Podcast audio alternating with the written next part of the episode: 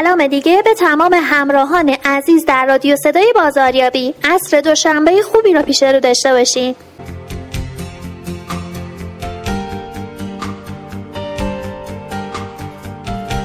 این برنامه رو مانند برنامه قبل اختصاص دادیم به یکی از مدیرعاملان و کارآفرینان موفق در حوزه صنعت صنعت چرم. آقای مهندس مهدی یوسفی فر مدیرعامل شرکت نوین چرم. مدیرعامل خوشفکری که تونسته در این بین خودش رو به عنوان یک برند معرفی کنه و جا بیندازه ایشون در زمینه تبلیغاتش متفاوت و موفق بوده. وقتی به خدمت ایشون رسیدیم در یک محیط بسیار پر تلاطم و پر جنب جوش کاری حضور داشتن و سرشون کاملا شلوغ بود. از شانس خوبمون جناب آقای مهندس لشکری مشاور اجرای ایشون هم حضور داشتن. در ادامه شما رو دعوت می‌کنم به شنیدن مصاحبه که با این دو عزیز داشتم با ما باشیم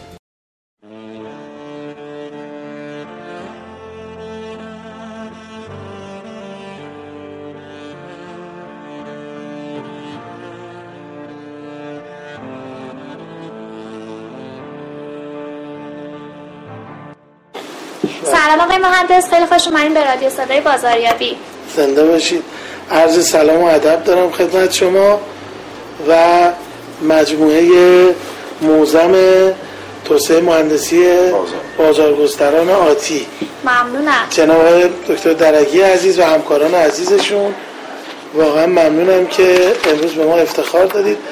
و عرض سلام و ادب ادب دارم خدمت همه شنوندگان عزیز. متشکرم. مهندس داشته خدمت شما سلام عرض می‌کنم. خیلی خوش اومدید به بخش رادیوی ما. سلام بر شما. مرسی. منم توفیق بود که امروز خدمت آجاها بودم و شما تشریف بودین بدون خیر مردم میگم و خدا قوت. ممنونم. می‌خوام یکم درباره نوین چرم صحبت کنیم. مثلا شروع شکلی نوین چرم به چه صورت بوده؟ بله. عرضم حضورتون حقیقت اینه که قرار نبود اصلا نوین چرمی باشد. یعنی ما اصلا به قول آقای مهندس لشکری بعضی موقع میگه شما یه موقع یکی رو با کچلون هول میدی تو استخ حکایت نوین چرم هم همینجوری یعنی شاید خیلی از کسب و کار کشور عزیزمون شاید به صورت اتفاقی و به صورت خیلی نظامبندی و خیلی چارچوب اینها شاید اون بیزینس ها بزرگ نشدن سال هفت شست و هشت تقریبا من یه کارگاه کوچیک کمربندسازی تولید کرد یعنی زدم. اونجا اون زمان محصولات چرمی زیاد اقبال نمی‌شد یعنی اصلا فرهنگ استفاده از محصولات چرمی نبود. با کارگاه کمربندسازی که محصولات چرمی تولید می‌کرد شروع کردیم تا سال هفتاد. تقریبا سال هفتاد من به عنوان یه ویزیتور خیلی قدری تو تهران کارم رو ادامه دادم و از سال 71 اول فروشگاه رو گرفتم. این کار ادامه داشت تا سال 82 82 خلای محصولات با کیفیت رو لمس کردم. بحث فروشگاه زنجیره تازه داغ شده بود. بله. موقع تصمیم گرفتم که نام تجاری نوبین چرم من انتخاب کردم. بعد از این ثبتش کردیم تو سازمان مالکیت های صنعتی و با سه چهار تا فروشگاه شروع کردیم. امروز که خدمتون هستم. نوین چپ تقریبا 32 تا فروشگاه داره. یه فروشگاه مجازی داره. 15 فروشگاه حقیقی و فیزیکی توی اون تهران داره. در 15 16 تا هم توی اکثر شهرهای بزرگ داره فعالیت می‌کنه. 350 نفر ما همکار مستقیم داریم تو نوین چرم بله. فکر کنم 7 تا 10 هزار نفرم غیر مستقیم با نوین چرم درگیر هستن. رسالت و هدفمون این هست که بتونیم زائقه مصرف کننده رو با محصولات داخلی آشنا کنیم. بتونیم درک دقیقی از مشتری داشته باشیم و نیازهای اونها رو اگر نیازی دارن درک کنیم و بریم تولید کنیم با کمک بزرگانی مثل مهندس لشکری و وظیفمون ارتقای سطح دانش پیمانکاران ارتقای سطح همکاران مستقیمون هستن ارتقای دانش صنعت پیرامونم پیرامونمون هست و خدمتون آریزم که تا یه حدی هم خدا موفق شدیم با حجمه برندهای وارداتی. تونستیم سهم خوبی از بازار داشته باشیم و مشتری رو تونستیم با محصولات داخلی آشنا کنیم. حالا تو چه سگمنتی هستیم ما میانه جامعه کمی به بالا. نه خیلی خیلی لوکسیم نه خیلی خیلی زیر میانه جامعه هستیم. از میانه جامعه به بالا.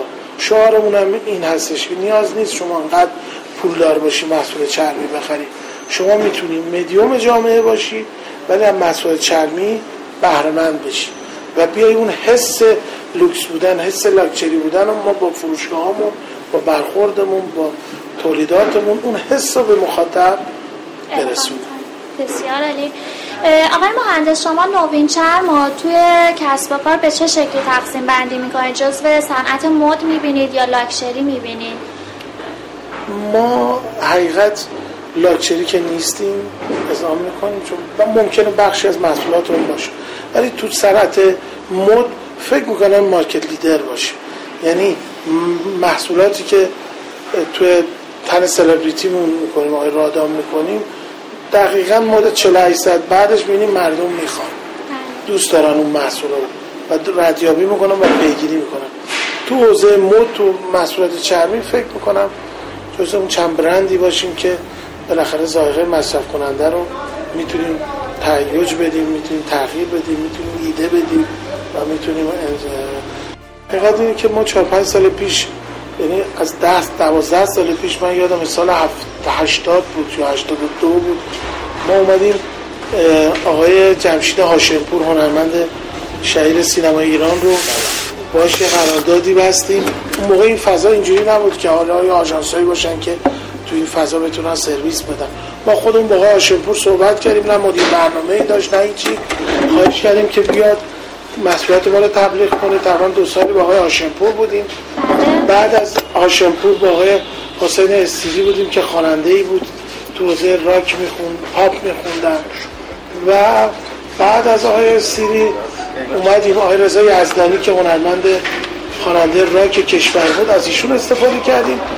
و تو چهار پنج سال گذشته علا رقم که مخالفت هایی بود توی نوینچم و توی ارشاد و توی خدمتتون ارز کنم که فضای عمومی جامعه که بر نمیتابیدن که آدم مشهور بیاد تبلیغاتی رو انجام بده یک کمپینی رو انداختیم با ارشاد و اینا خود آقای رادان کمک کرد خانم مهناز افشار کمک کرد آقای پشمان بازقی بودن شهاب حسینی بودن اینا همه دست به دست هم دادیم این کمپین رو تقویت کردیم و ارشاد و مجاب کردیم که آقا اجازه بدید که اگر چهرهای مشهور چون ارشاد اعتقادش این بود که محصول باید با کیفیتش بفروشه.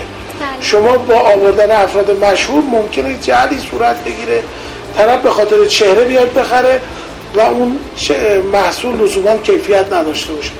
ولی ما گارانتی دادیم. قطعا اون سلبریتی نمیاد محصول بی کیفیت رو. یعنی حداقل برای خودش ارزش قائله. نمیاد محصول که بی کیفیت رو برای هواداران خودش تبلیغ کنه. خب این ایده موفق بود. این ایده جا افتاد و ایده ارشادم تمکین کرد. البته یه سری افراد روشنفکر بودن تو مدیران ارشاد وقت. آقای قبادی آقای تو کشاورز اینا کمک کردن که که موضوع استفاده از دوستان توی بیلبورد جا افتاد و یه ماده تبصره بهش خورد و اون قانون عوض شد و ما تونستیم استفاده کنیم. اعتقاد دارم اگر ما اومدیم از آقای رادان استفاده کردیم حقیقتا ما روزی که آقای مهندس لشکری تو انعقاد قرارداد بودن حقیقتا خیلی روزای روزای سختی بود چون به ما یه وظیفه توی فضای جدیدی داشتیم وارد می‌شدیم. یعنی عملا مچمون برای مصرف کننده باز شده بود. ما این جسارت رو کنی که یک سینما رو با 4 5 میلیون طرفدار ببری رو بیلبورد از کیفیت بی بهره باشی. خب این نمی‌تونست خدا رو شکر موقعی که ما تصمیم گرفتیم آقای رادان رو بالا ببریم. دو سه بار خیز برداشته باشیم با آقای برزار اینا ولی کیفیت منحد استاندارد نبود. ما روزی ساختا کار کردیم رو کیفیت ها کار کردیم رو پیمانکاران کار کردیم و اون موقع صلاح بر این بود که بیایم حالا دیگه سرعتی نسبت به رقبا داشته باشیم نسبت به برندهای وارداتی داشته باشیم. اون زمان رو نمایی کردیم. الحمدلله هم جامعه رو واقعا اقبال نشون داد. در زمانی که همه نمودار سازمان های خصوصی بخش خصوصی توی کاهنده بود آمارا نشون می‌داد که نوینچم خداشو تو فروش و تو ارزم تو تو خدماتی که به مشتریان می‌داد نمودارا افزاینده بود. و به نظرم اتفاق نقطه عطفی بود توی تاریخ نوین چند آوردن استفاده از یک سفیر برند این بهرهگیری از سلبریتی ها رو تو کدوم کسب و کارها شما پیشنهاد می‌کنید؟ تو کدوم کسب و کارها پیشنهاد نمی‌کنید که ممکن اگه استفاده بشه موفق نمیشن؟ بله. ارزم حضورتون تو حوزه پوشاک و مخصوصا محصولات چرمی چون حقیقت محصولات پوشاک من به عنوان موجود زنده می‌بینم. مثلا اگر یه سلبریتی بره یه موبایل دست بگیره یا بره یه قطعه از یک صنعتی رو دست بگیره شاید ارتباط با مخاطب بسیار مشکل باشه بله. تا اینکه اون محصول میشه تنپوش اون محصول میشه خدمتون از کنم پایپوش اون محصول میشه ارزم حضورتون تر تن سلبریتی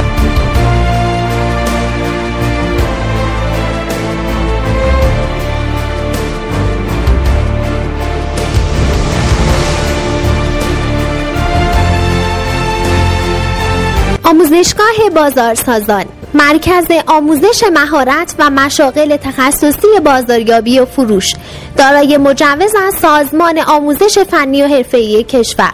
شماره تماس و مشاوره آموزشی 021 660 28 401 الی 5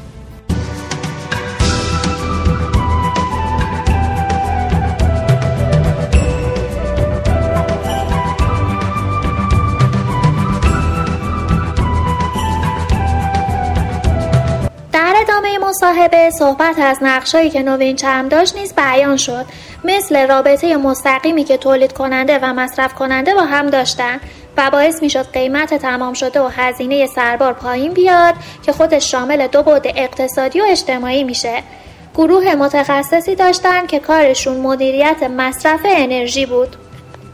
مدیریت دانش که نظام تامین کالا و نظام پایش اطلاعات فروششون رو با استفاده از ابزارهای فناوری اطلاعات انجام می‌دادن. در ادامه بشنویم پاسخی که به سوالم در رابطه با اینکه در ادبیات لاکچری می‌بینیم پروفسور کاپفرر به شدت با استفاده از سلبریتی ها در تبلیغات مخالفه و معتقده که برند لوکس خودتون رو به شهرت فانی و متغیر یک سلبریتی بند نزنید نظر شما چیه؟ آیا می‌تونیم نتیجه بگیریم که برند نوین چرم یک برند لوکس نیست؟ حقیقت موضوع من چون خودم میگم بالاخره اون نقطه نظرات آکادمیک بالاخره ارزش خودش رو داره ولی همیشه میگن تجربه پدر بله. ما واقعا اینو لمس کردیم که مشتری میومد میگفتش که آه اونی که تن فلان هنر پیش از اون که تن آقای رادانه رو می‌خواد اون کفش که ایشون پوشیده رو می‌خواد و خب وقتی که بالاخره البته به عوامل مختلفی بستگی داره. شما باید سگمنت تو بشناسی شما باید بازار هدف تو بشناسی شما باید جنسیت مشتریاتون رو بشناسید بازاریابی خیلی قوی باید پشتش باشه. سن مشتریاتون رو بشناسید موقعیت سکونت مشتریاتون رو بشناسید ظاهره مصرف کننده رو بشناسید بعدا بیایید سلبریتی رو بر اساس اون بچینید بله. چرا ما اومدیم چرا نیومدیم مثلا مثل دیگران آقای هاشم آقای مثلا جمع مشایخ جمشید مشایخی استفاده کنیم. چرا نیومدیم مثلا از آقای فرامرز غریبیان استفاده ما چون 80 درصد مشتریامون بین خدمت هم 28 سال بودن تا 42 سال. 60 درصد آقا 40 درصد بانو. همه اینا عوامل موثری بود که تو تصمیم گیری ما می‌تونست نقش ایفا که یه نکته هم بعد شما اضافه کنید بالاخره. همونطور که اون آقایون اون حرفا رو زدن تو اقتدار بازاریابی امیدوارم که یه روزی تو مجموعه کار شما و در کینام همونطور که شده الان حال تجربیات افرادی مثل آقای سیفر و امثال مثل ایشون که اصلا خود کردن توی این صنعت با. توجه واقعیت های اقتصاد ما که کامل فاقته با اون اصولی که اونا در اون زندگی کشورهایی که اون اصول توش در اومده طبیعتا اینا یه نظریه هست یعنی وقتی تو کشور ما یه ورزشکار نمادی هست برای جوان ها حالا اگه اون ورزشکار بتونه تشویق اخلاق بکنه خب طبیعتا هواداره اون تیم میرن سمت اخلاق. و اگه عکس قضیه بشه خراب میشن. پس چه اشکال داره که یک به صلاح سندگر بله. بتونه از با هنر بتونه با ورزش خب چون آقای سفر کشیگیر بوده. بالاخره این چیزی کشیگیر بودن ایشون ایشون با یک مجموعی از به صلاح ورزشکارای کشی مرتبط کرده. و طبیعتا این ارتباط که شما کش پس آقای طالقانی تو توی مراسم میان یا میان اینجا چیز می‌کنن. خود اینها یکی از مسائلی که می‌تونه کمک کنه. خب به طب چه شد رای رضا یزدانی لباس چرم بپوشه و بره توی جلسه و بگی من این مال نوین چرم یا نوین چرم موسیقی یا عجیب یا. پس کن یه سمیناری در سر سیما میشه ملت میاد میگن آقای نوین چرم داره مثلا پس فلان لباس به- یا فلان چیزی به رئیس مدیر بانک فلان میده. اینها اون چیزاییست که ویژگی های خاص محیط ماست که من دارم. خود شما فردا به جای اون مثل قرابتی ها که اسم بگید فردا آقای سیفر با آقای شای فاطمی آقای درکی آقای دکتر محمدیان آقای شهر شفیعی اینا حالا تو حوزه نظر آقای در حوزه عمل. اینا هم اضافه شن. الان اتاق بازرگانی ایران آقای اه، صدیق سعیدینا اومدن 50 چهره اقتصاد ایران فعلی رو. یعنی نه آقای ایربانی نه آقای خیامی نه آقای خازد در حال حاضر. زنده هم مثل آقای خلیلی مثل آقای س- صدیقی مثل آقای حاج علام محمد صادق اینا رو نوشتن همه رو به عنوان کسایی که. زندگیشون نوشتن کتاب کردن 50 نمیشه اقتصاد ایران. بعد بعد رفت بگیستن دیگه بومی سازی کرد دیگه. یعنی ایرانیزه کرد این تئوری چقدر بگیم نایک چقدر بگیم آدیداس چقدر بگیم مرسدس چقدر بگیم هستن تو ایران واقعا؟ کارآفرینایی که خیلی دارن برای اون شرایط. محیطی و زمانی و مکانی اون آقای که فرمودین با شرایط محیطی و زمانی و مکانی اقتصاد ایران وقتی مقایسه بشه اون موقع پاسخ شما داده خواهد شد. بسیار عالی. نظر شما درباره صنعت مد در ایران چیه؟ و اینکه برندهای بزرگ در سطح کشور اصلا تو ایران داشتیم که برندهای موفقی باشن کارهای تبلیغاتی موفقی انجام داده باشن. من تا پاسخ میدم حتما چایتون سر. ارزم حضورتون صنعت مد در کشور ما که صنعت نوپاییه. یعنی ما همونجور که همه می‌دونیم که مهد مد میلان هستش پاریس هستش. ارزم حضورتون ممکنه نیویورک باشه. اینه که مد یک اتفاق پیچیده که خب امروز میگن صنعت مد یعنی صنعت نساجی یعنی صنعت غذا. میگن صنعت بنابراین وقتی اسم صنعت روش میاد اون پیچیدگی های خودشو داره. م، اه، خیلی خیلی شاید فاصله داشته باشیم با کشورهایی که پیشرو هستن تو این حوزه ولی ظرفیت بالایی وجود داره. کنن از مد تو کشور ما خدا رو شکر با توجه به اینکه قشر جوونی تو کشور وجود داره خیلی ظرفیت بالایی هست که بتونه آدم بحث مد رو مدیریت کنه. قطعا باید کار زیاد انجام بشه. طراحای ما باید وارد میدان بشن. چون تو حوزه پوشاک بحث طراحی بحث بسیار مهمیه. یعنی ما اعتقاد داریم بهترین مواد اولیه شامل چرم و یراحالات و زیپ و دگمه و چسب رو استفاده کنید ولی بیاید رو روی یک طراحی ضعیف اجرا کنید شهید کردی اون مواد اولیه رو. بنابراین ما باید دانشگاه هایی مثل دانشگاه الزهرا دانشگاه شریعتی که جوان های ما دارن اونجا سر در حوزه مد دارن تحصیل می‌کنن حقیقتا وارد میدان بشن. چرا تا الان نتونستن؟ چرا ضعیف بود؟ حالا مطلق نمیگم نتونستن ولی خیلی ضعیف بوده. چون فنی حرفه‌ای نبوده یا صرف تئوریک بوده یا طرف رفته صرف تا صد رفته به صورت عملیاتی کار انجام. این سمه.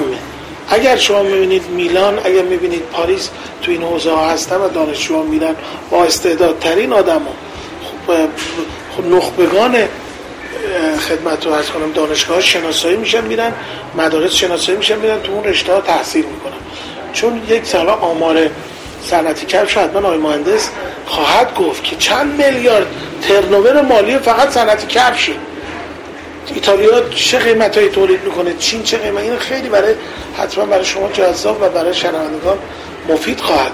اینی که صنعت مد تو ایران یه صنعت نوپاییه یه مقدار محدودیت های فرهنگی شاید مزیده برای علت شده چون می‌دونید بانوان تو صنعت مد نقش بسزایی دارن. ولی متاسفانه شاید ما نتونیم کت کوتاه با یک شلوار چرم آنچنانی برای بانو بزنیم. چون حقیقتا باید به فرهنگمون احترام بذاریم.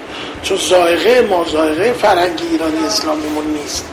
ولی توی اروپا خب اون محدودیت ها رو ندارن و می‌تونن بانوان رو به عنوان یک خدمتتون ارز کنم الگو ترویج کنن تو جامعه و بتونن پولهای خیلی کلانی هم برای اون کشورها داشته باشن بنابراین امروزه شاید صنعت ترکیه صنعت پوشاک ترکیه ایتالیا و شاید پاریس نه نفت دارن نه گاز دارن نه انرژی دارن. از همین صنعت مد دارن اقتصاد یک کشور رو دارن مدیریت می‌کنن. خیلی اتفاقی که افتاده اینی که یه زمانی کفش عامل پوشش بود. بله. امروز کفش تبدیل شد به عامل تشخص. یعنی در حوزه برندینگ و حوزه مد کفش رویکردش تغییر کرده از پوشش به مثلا برای همین بازاریابی به خیلی مدل بازاریابی اون اون بخشی از هدف بازار هدف جامعه که دنبال این قصه هستش بیشتر چشم چشم به چشم. یعنی باید با هم face to face خبر با هم دیدن این کفش کجا خریدی؟ او فلان مغازه. این لباس کجا خریدی؟ فلان مغازه. اونا اون نسلی که به دلیل تغییر رویکردی که کفش داشته یه زمان کفش وسیله بوده برای پوشش. بله. قدیما گالش درست می‌کردن. بعد این کفش های بعد گالشه رو کفش خودش رو داخل اون گالشه می‌کرده که کثیف نشه. گالش ارزون بود بله. لاستیکی بود تو بله. زمینه کشاورزی. کفش مثلا چرم بود. یا جنس دیگه ای داد برای خراب نشه داخل اون میذاشتن. الان کفش لباس مثلا کفش و کیف و اینا عامل از طریق اینا می‌تونه روانشناسی فرد تشخیص بدن. یعنی اون بحث مد به مفهوم این که یک لایه از برندینگ و ارتباط با برندی داشته باشه و بیشتر نسلی مورد توجه باشن بین 15 تا 29 سال یا بین 15 تا 35 سال اونا کسایی هستن که میرن به سمت استفاده از این به اصطلاح عامل تشخص. و به همین دلیلی که در دنیا صنایع مثل کفش و چرم و کیف و اینا ذریع مصرفاش به سرعت رو به رشده الان مثلا شما نفید نمید کیف خانوما بعضیش اصلا عاشق اینه که کیف عوض کنن. مدل های مختلف. یعنی خود یعنی یه زمانی مثلا شما دو تا کیف داشتی الان هم میری می‌بینی چرا اگه اینقدر تنوع کیف اومده؟ مدل های مختلف اومده. شما دلت بخواد کم نیاری نیاز نداری یا می‌خری میده تو اتاقه. ولی یه عروسی یه جشن تولد کنی میگی میرم که مثلا منم دارم منم از این برند دارم یا این مدل من دارم. برای همین یه خود قصه ابعادش از اون بود کلاسیک تغییر کرده. و من اتفاقا یه یه مصاحبه رو با مجله این چیز نگاه می‌کردم با در مهر ماه 91 یه مصاحبه داشتم با خبرگزاری هنر آنلاین الان پیدا کردم توی سایتمون. ساده سند کرد اونجا اشاره کردم که برند یک تولید توسعه یافته است.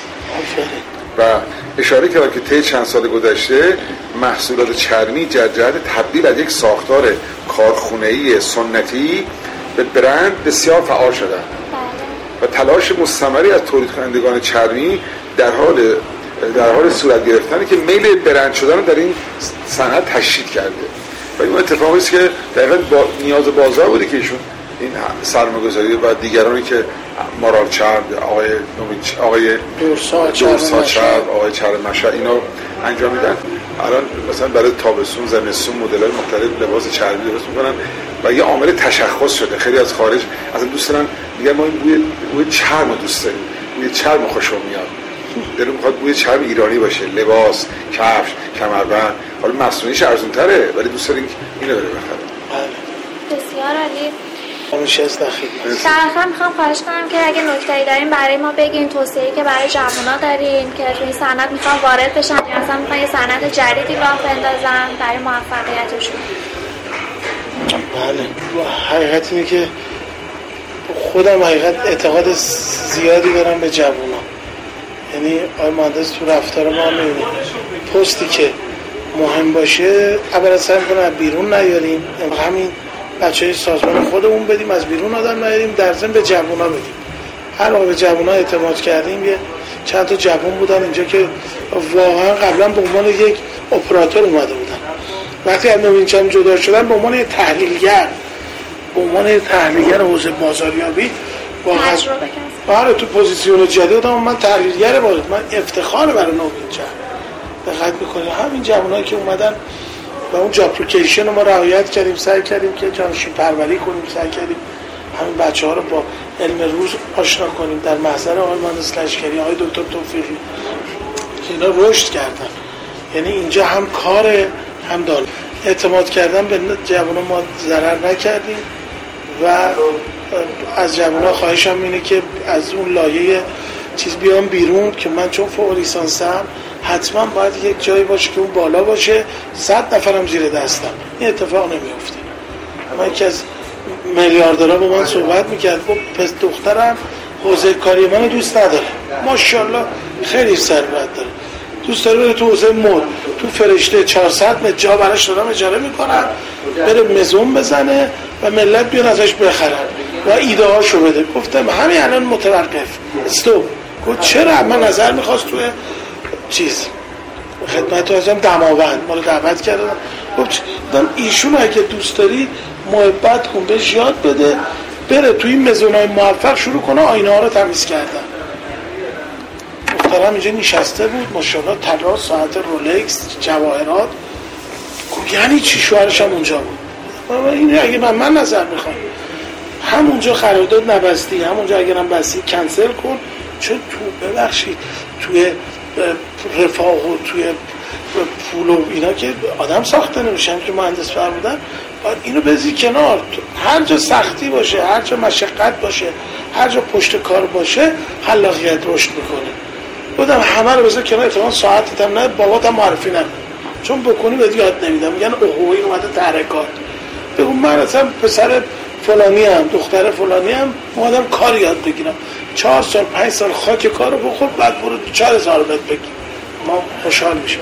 اینه که تو سختی و تو خدمتتون ارز کنم که رنج حتما آدم ساخته میشن. این جوان های تحصیل کرده که واقعا تو کشور ما عدد کمی ندارن.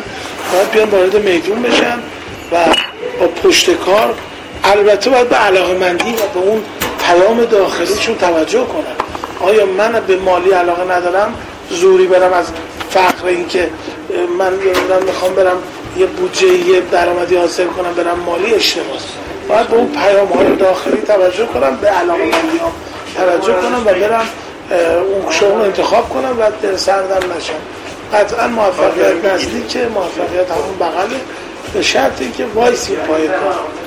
و عاشق کار باشیم مال دیگران و مال خودمون بدونیم. هزینه دیگران و هزینه خودمون بدونیم.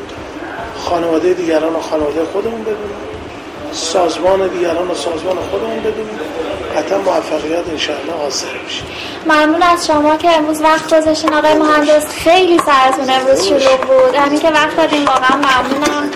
از شما آقای مهندس خیلی تشکر می‌کنم. خیلی متشکرم. زنده باشید ممنون از شما که روز پنجشنبه که الان باید با خانواده کنار هم باشید و جاده چالوس تشریف و شمال اومدید برای اینکه ببینید که بالاخره یه برند خیلی جز تو این کشور. با چه سختی هایی داره کار جلو می‌بره. خیلی عالی بود. ممنونم. خدا نگهدار. زنده باشید. خدا حافظتون باشید ممنون که در این برنامه هم ما رو همراهی کردین. روزهای زوج رأس ساعت 17 در سایت صدای بازاریابی dot com و کانال TMBA به نشانی at پرویز درگی می‌تونین برنامه های ما رو دنبال کنین. تا برنامه دیگه شاد باشین. خدا نگهدار.